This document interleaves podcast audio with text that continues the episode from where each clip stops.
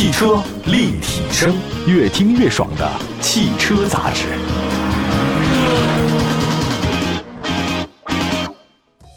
各位好，又到了汽车立体声的时间，欢迎大家的收听。本期节目，首先一开始问大家一个问题：谁是中国车市 SUV 的销量冠军？那如果是一年前，我相信大家答案肯定是哈弗 H 六。但凡了解 SUV 市场人都说是 H 六，但是不少人眼里面啊，一提到 SUV 就首先想到哈弗 H 六啊，一提到长城汽车肯定想到的也是 H 六。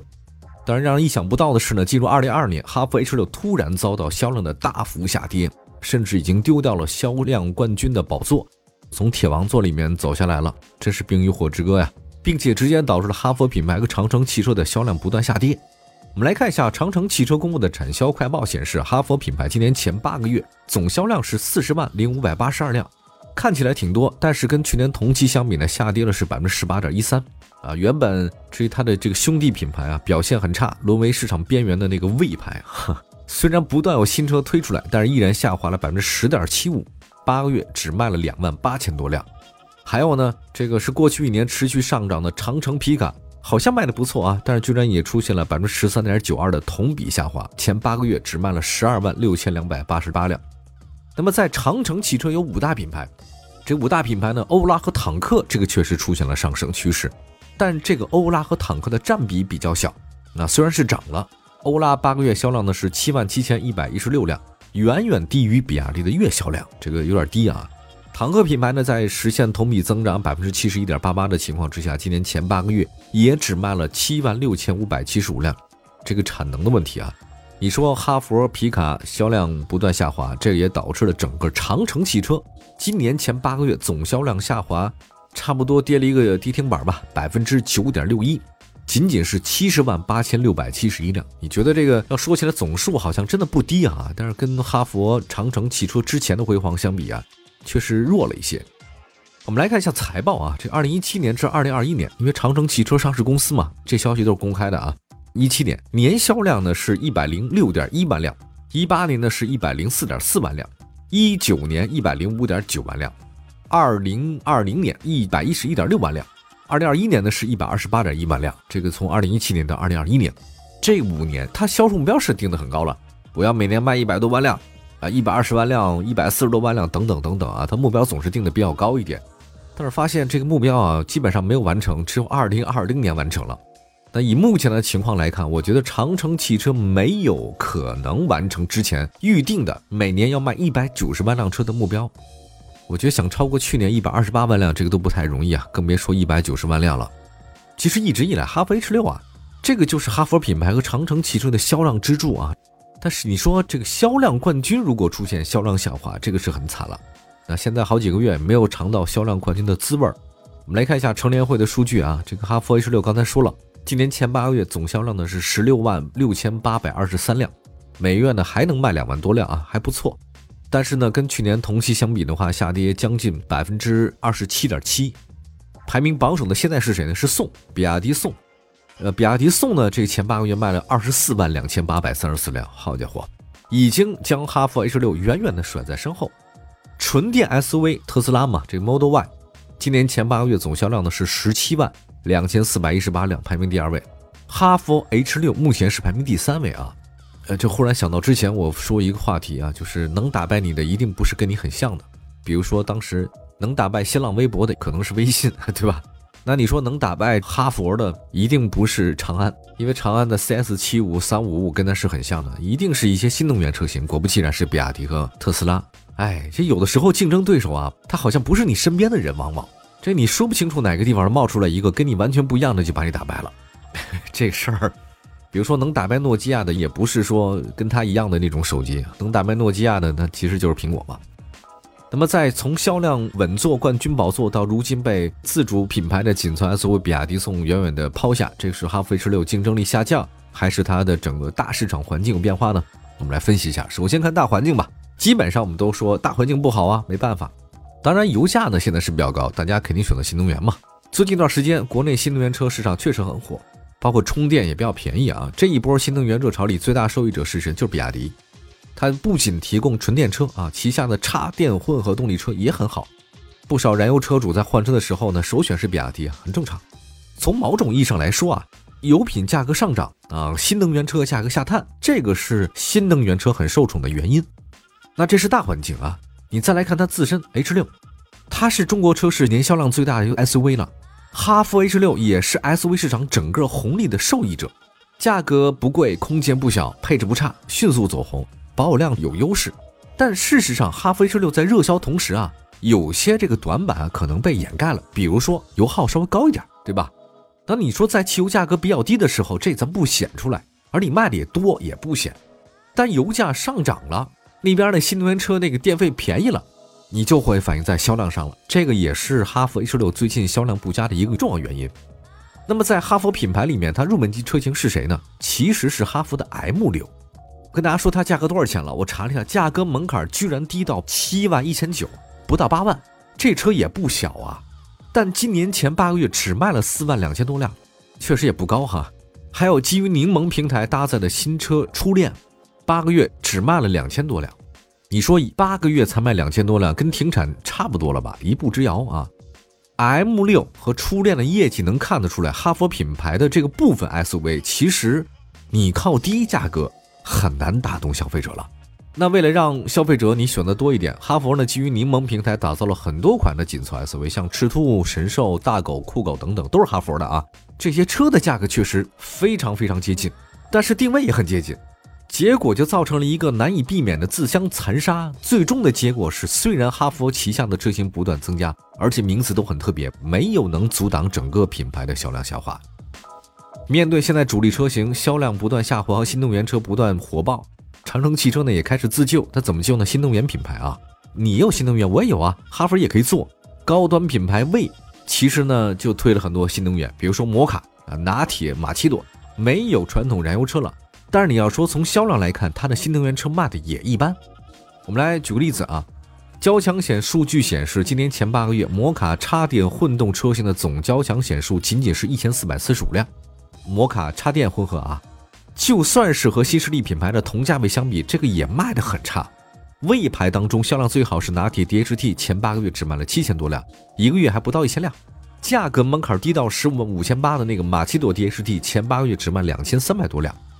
哎呀，结果这事儿就是这样的。魏呀，本来寄予厚望啊，魏建军他自己的姓名做这个品牌了，结果没想到卖的也很差。你要说这个魏新能源市场确实不太成功，但哈佛的整个新能源转型是没有改变的。我们稍微休息一下，一会儿呢再跟您说说哈佛新能源市场不停的转型，它有插混版啊，也有混动版，它卖的怎么样呢？我们来会儿说说数据的事儿啊。汽车立体声。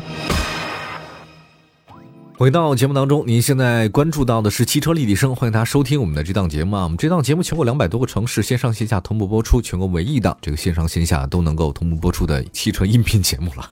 我们来看一下，今天收到了那个哈佛情况，确实不太乐观。但是你说它没有转型吗？也有啊，人家一直在转型，其实也没有说在停止转型的脚步。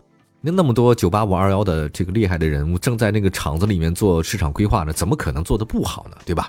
你比如说嘛，哈佛新能源它也有。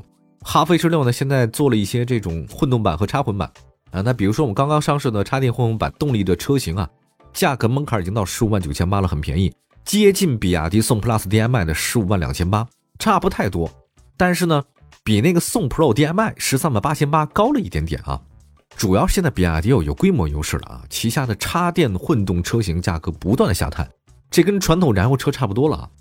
那除了价格方面，好像是没什么太大优势啊。哈弗 H 六插电混动车型在燃油经济性方面也不是太高，比如说它最低核电状态下的油耗是五点六，那那个宋 Pro DM-i 的两款车有差距，所以我觉得是不是因为这事儿跟哈弗 H 六插混车是一点五 T 发动机有关系啊？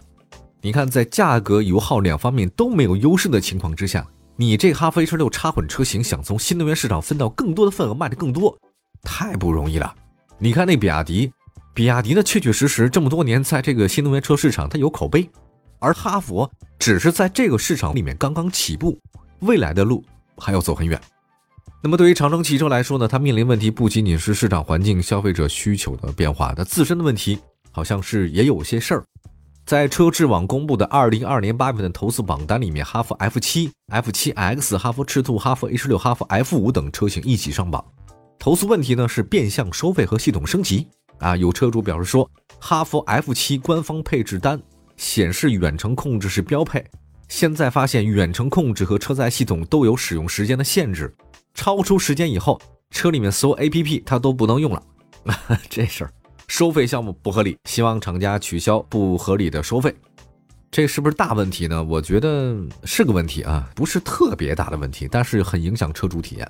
当然，这也不是长城第一次啊，因为这个问题受到用户的投诉。在去年年底，有些车主呢说那个欧拉好猫没有装配宣传中的高通八核芯片，最终演化成一个芯片门。大家怎么看那么细啊？还是有高手啊！为了平息车主的不满，欧拉呢推了几个补偿方案，两个吧，但是没能解决问题，没法更换，换不了高通的八核芯片。我觉得长城它是不是不想换啊？是没有，或者是不能换。哈弗 H 六带给大家的烦恼呢？据说一些车主的不仅仅是车机啊，还有这个车身生锈。我看到一些投诉说，啊，一位2021款第三代 2.0T 自动两驱 MAX 的车主表示，新车不到半年，螺丝排气管多处生锈。一位2021款 1.5T 自动冠军版遭的问题更多。这个车主说啊，刚开始发现问题呢是机器盖这个生锈。没多久，发现啊，这个装氛围灯的时候，门槛压条下面有浮锈，而且还是在车身上。去洗车的时候，发现天窗下塌啊，因为螺丝扭力不达标。后来悬挂也开始生锈，他这事儿还挺多哈。同时，他说这个车还存在变速箱顿挫。还有一位2019款 1.5T 自动两驱精英型运动版的车主遭到更多生锈。他说呢，一年半开始出现了生锈漆面鼓包。还有一位2021年1月份购买了2021款哈弗 H 六2.0的 GDIT 自动冠军版的车主呢，说是主驾驶仪表台下金属构件生锈严重，开启自动驻车刹车有异响，仪表台内的车门内饰塑料件、后备箱泡沫松动异响等等。其实，在车之网的投诉里面，不少哈弗 H 六的车主遭到了车身生锈的问题啊，生锈的位置呢有车身的，还有底盘的，而且除了车身生锈啊。